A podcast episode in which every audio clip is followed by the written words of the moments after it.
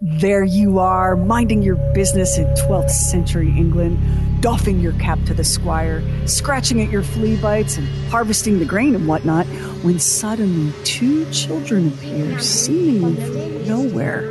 The children don't speak a word of English. Their clothing is odd.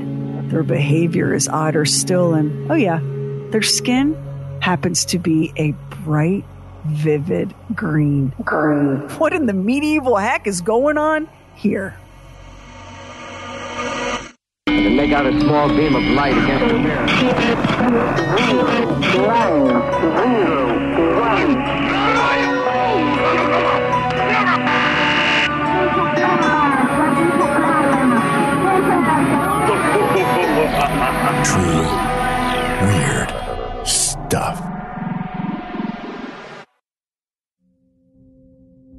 Start this episode by first acknowledging that modern life has a lot of challenges. I mean, right off the top of your head, Max, what are some of the issues that we modern humans have to cope with? Well, we have to try to find a way to make a living so we can provide shelter and food for ourselves. In, in a crushing post industrial technological information age economy, right? Like, oh my God, everything's so fast and impersonal and terrifying we have all of the usual things humanity has dealt with, you know, scourges and plagues and war and disease and famine and flood and all of that. But you know, we're we're kind of like, you know, trapped in like these ant farm environments where we're just frantic. And and you can see it comes out in in our behavior and our struggles with our mental and emotional health and we're just we struggle, you know? It's not easy being a person. It's never been easy to be a person. But I just want you to imagine this. I want you to imagine that you live in 12th century England in the village of Woolpit. Now, how did Woolpit get its name? Well, this is something we modern humans do not have to deal with today. Woolpit got its name because the villagers dug these huge, deep pits all around the perimeter of the village so that when the wolves came into town to eat them, they'd fall into the pits and be trapped. I want you to imagine the neighborhood you live in today having to dig wolf pits. Like that is, can we all agree that, yeah, social media is a real bitch and everything, but we don't have that? That's how the town got its name. So we've got these huge pits for trapping wolves. And it's one day in the 12th century under the reign of King Stephen of England. And this is roughly in the years between 1135 and 1154. Um, folks back then were not like super great about record keeping and dates. Um, the villagers are out. It's harvest time, you know, so they're all working in the field, threshing or whatever it is you do to get the grains into bags for the his lordship. When suddenly two children materialize at the edge of one of the wolf pits. And these children, there's something strange. First of all, you know, in 12th century England in a rural village, you know, you didn't have um, tourists, you didn't have people just popping in to check out the scene, right? So, two children standing side by side on the edge of the wolf pit it brought attention. But even beyond that, there was something so deeply unsettling about this children. For starters, they spoke absolutely no English, not one word of English. And their clothing was strange and unfamiliar to the people. And again, remember, this is the 12th century when you could live your entire life, you know, in one three square mile radius and never really see anyone from anywhere else. So, you know, travel wasn't a thing, tourism wasn't a thing, there weren't great roads. To have two children who spoke no English in such strange clothing standing side by side on the edge of the wolf pit was weird enough. But these kids had one more thing going against them their skin was bright green. According to the legends and the stories, I don't mean they looked a little off, like they'd gotten a hold of a bad taco. These kids were green. And of course, you know, the people of the village were frightened, but they were good people, decent, hardworking people. And the children were clearly starving. They were so thin and drawn. The villagers tried to feed them. They offered bread, and the children would not. They wouldn't even taste it. They offered broth. Again, the children were like, nope ski. Finally, one villager brought a bowl of fresh green beans, and that they fell upon like the hungry wolves of the pits, and they gobbled up. And the, the villagers were frightened and confused. They couldn't understand the words the children spoke, the language so unfamiliar. And they tried using, you know, signs and pointing and gestures to figure out how in the world these two green, starving children had come to be standing on the edge of the wolf pit. And as best they could tell, the children seemed to have gotten lost tending to their father's cattle when they suddenly found themselves in the village of Woolpit. So here we are standing at the edge of the wolf pit with the hungry, tattered, mysterious, non English speaking, bright green So- children. Um, I guess the only question I have is: Is this like documented anywhere? Like, is there something official that somebody wrote down anywhere about this? Well, that's one of the that's one of the wildest parts of this story that actually the Green Children of Woolpit were documented by two famous English historians. Um, one of them is named William of Newburgh, and the other is named Ralph of Coggeshall. Don't you love when people back then had those names? Like today, you would be Max of Charlotte. but yeah, William of Newburgh and and Ralph of Coggeshall. Ralph of Coggeshall said that he heard the story firsthand from Sir Richard de Caen himself, who was a very famous squire, and he wrote about it in something called the Chronicon Anglicanum. I don't speak Latin, so I'm probably butchering that.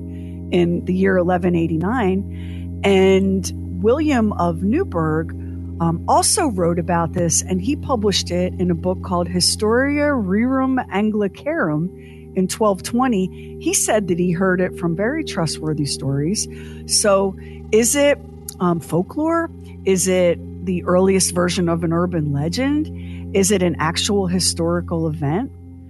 You know, modern historians have tried and tried to document it, but source material from the 12th century, especially when so many people did not know how to read or write. I mean, if you think about it, you know, how who documents everyday life? The people who are living it. And if the people who are living it only have an oral tradition, you know, it's going to be like a giant game of historical telephone. Right. Remember how that's ah, played, I right? remember. Yeah. You know, you sit in a circle and you whisper a word into someone's ear, and by the time it gets to the end of the circle, it's unrecognizable. Oral history is a really powerful um, recording tool. But again, you know, we don't have these primary sources that we can document. So let's go back to the two green children who've refused food, bread, and broth. They will only eat green beans. The villagers, the villagers didn't know what to do. So their their their big boss was the squire Sir Richard de Caen, who allegedly told the story to Sir Ralph of Coggeshall. So this is where it gets interesting because Richard de Caen took the children in and let them live in his home. He was like, you know, this is the feudal system where the, the peasants and serfs um, worked the land for the squire, the nobility, and they were allowed to keep, you know, some subsistence for themselves and they had like a hut, whatever.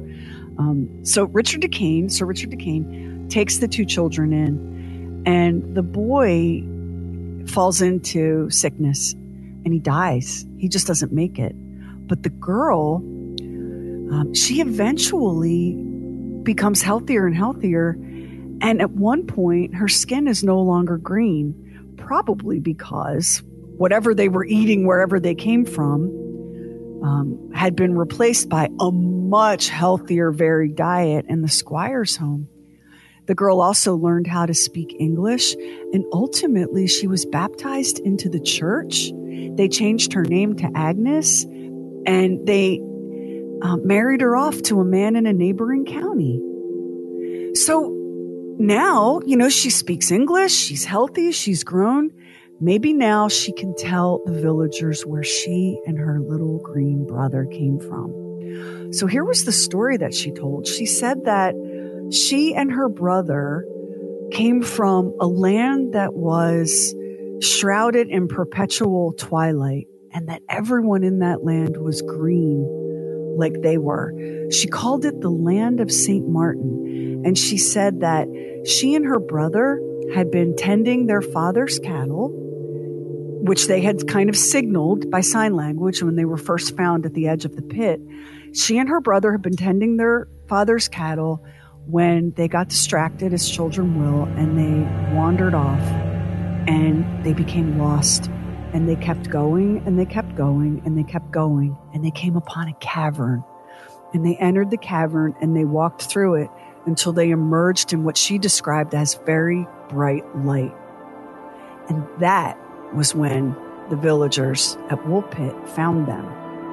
So none of the historians have any answer for this. You know, the this underground twilight green world, the land of St. Martin's. I mean, there's no documentation for any of this, right? But there have been a lot of theories that have been put forth, like why were the kids green? Apparently, there's a medical condition, Max, called hypochromic anemia. It used to be called chlorosis, but it's basically caused by you know, poor diet and malnutrition. And when when you suffer from hypochromic anemia, you can be green. It turns your skin green. So when we consider that the the little boy died, but the girl grew healthy and eventually was no longer green, that kind of supports the theory that these were children who were suffering from this hypochromic anemia, right? Right. right. And as far as the the strange clothing that they wore and the fact that they didn't speak English. Um, there are some historians that have offered theories about that. Like, for example, now keep in mind, again, this is 12th century England. People at that time in the world, they, they didn't travel. There was no mass media. You, you know, you were born, lived, and died in the same place for the most part, unless you, you know, became a soldier or a, a monk, you know, a member of the clergy or a nun, you kind of stayed put. And all around the world, other small human settlements also stayed put, being born, living, and dying in the same small geographical area with their own language and customs and folkways and food. And even your clothing was so dependent on where it was that you lived. Like there was no Amazon or H&M or whatever, right? Did you have the ability to grow flax and hemp and linen? Could you weave cloth? Were you dependent on sheep for woolen clothing? Um, did you have access to leather to make, you know, leggings and vests and jerkins and shoes and belts and all of that? Humanity at this time in the world, I mean, I want you to close your eyes and picture the planet Earth and now picture the planet Earth dotted with just a few flickering flames here and there, separated by vast distances. That's what it was like for the people of Earth back then. So, of course, these green children were strange, not only for being green, which of course is deeply strange, but for their unfamiliar clothing and, and customs and ways. So, some historians said, well, maybe these children weren't fairies or extraterrestrials or ghosts at all. Maybe they were the children of Flemish immigrants who were escaping persecution. And maybe their strange clothing wasn't strange at all if you were Flemish. And maybe their strange language wasn't strange at all if you were also a Flemish immigrant. But to the villagers of Woolpit who had never encountered people from this land, of course they seemed like mystical and supernatural creatures. And there are a lot of people that say, no, no freaking way. These kids came from an alternate universe or another dimension or another planet or maybe, just maybe, a mysterious underground world that mankind hasn't discovered yet.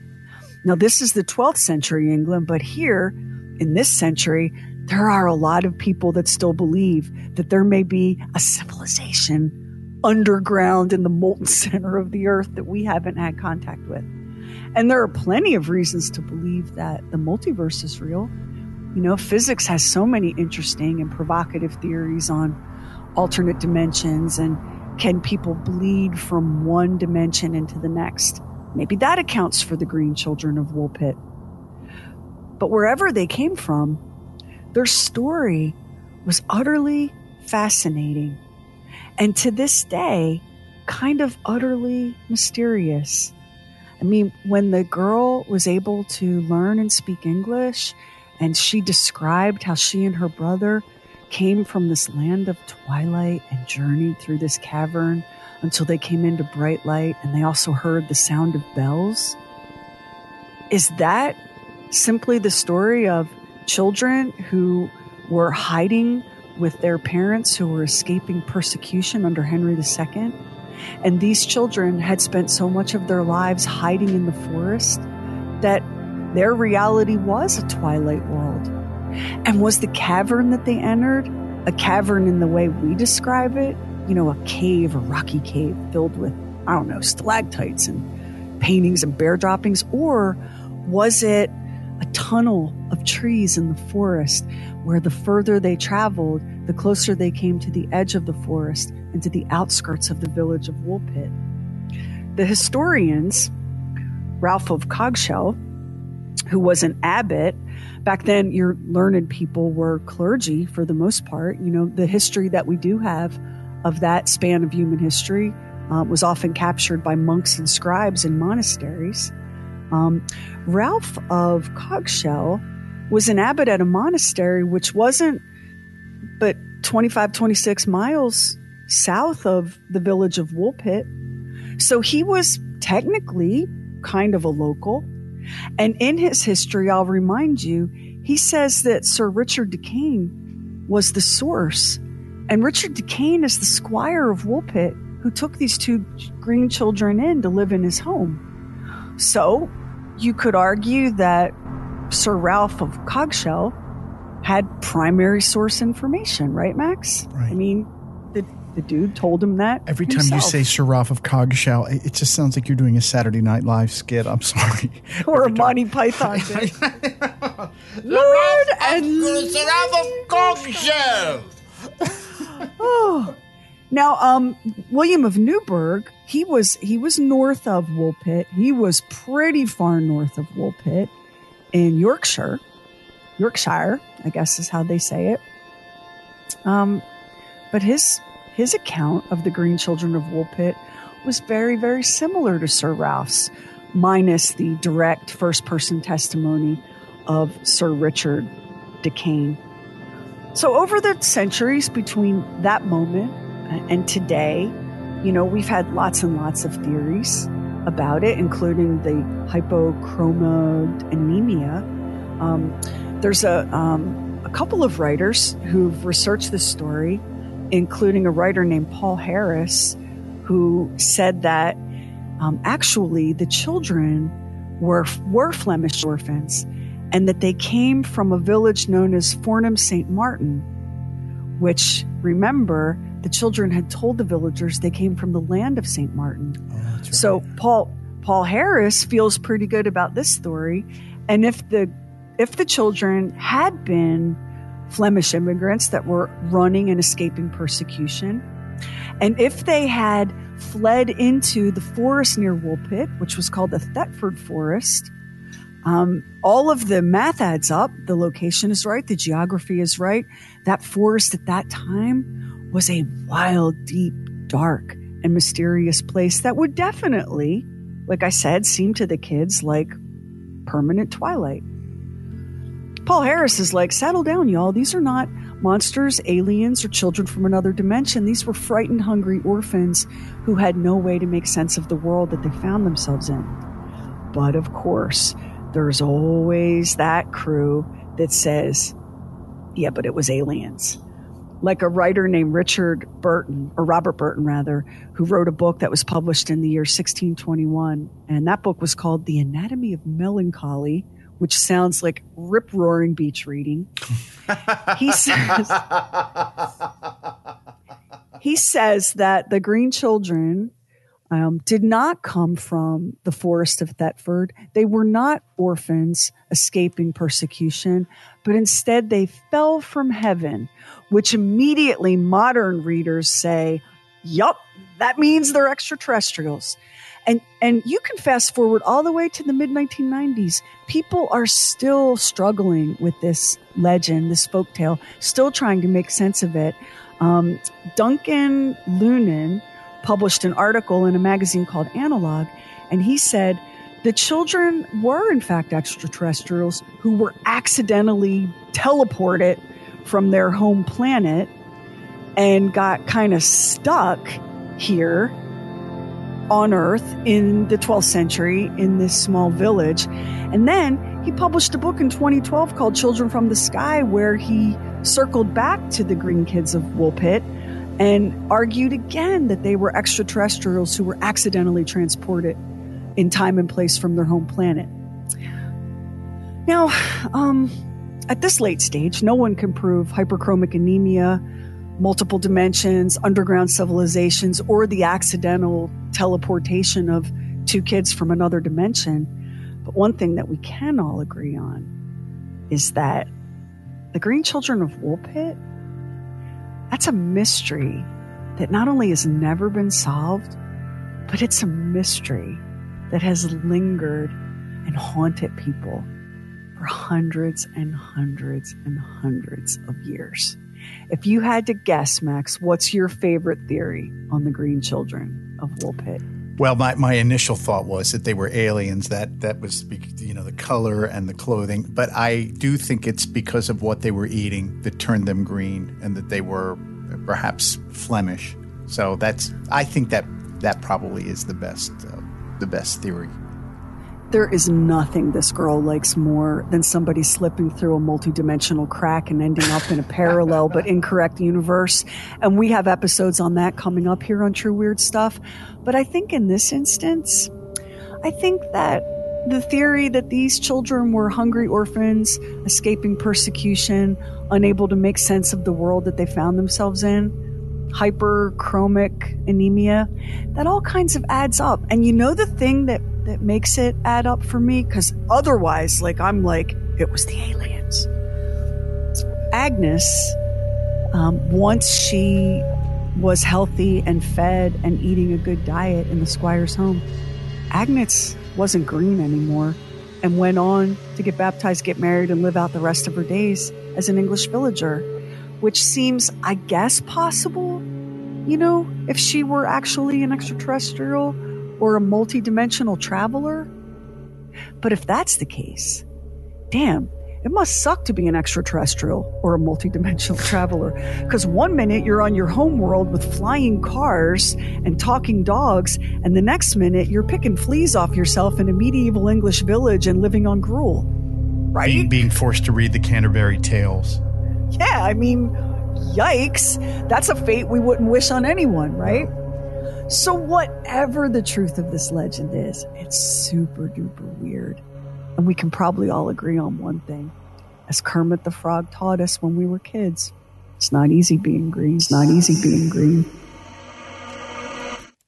Next time on True Weird Stuff, one of the world's most successful tourist attractions, a place where parents bring their kids and grandparents go and buy souvenirs, has its beginning in the most bloody, awful, terrifying way possible. And it's all true. Wax on, head off next time on True Weird Stuff. True Weird Stuff is a Now Media production. Our executive producer is Anthony Garcia.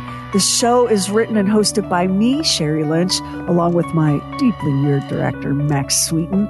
Our equally odd producer is Carrie Bowser. Additional production by the mysterious Stephen Call. Our digital witch and social media cult leader is Heather Furr. Original graphics by Kevin Nash. Original artworks by Olivia Axlin. True Weird original music composed and performed by Jack Griffin and Zane Nash. Copyright 2023 Now Media. All rights reserved. All wrongs remembered. Hey, thank you so much for listening to the Bob and Sheri podcast and the Bob and Sheri Oddcast We would love if you would subscribe, rate, and review, and share it with a friend on Facebook, Twitter, Instagram, wherever you go. And thank you again for listening.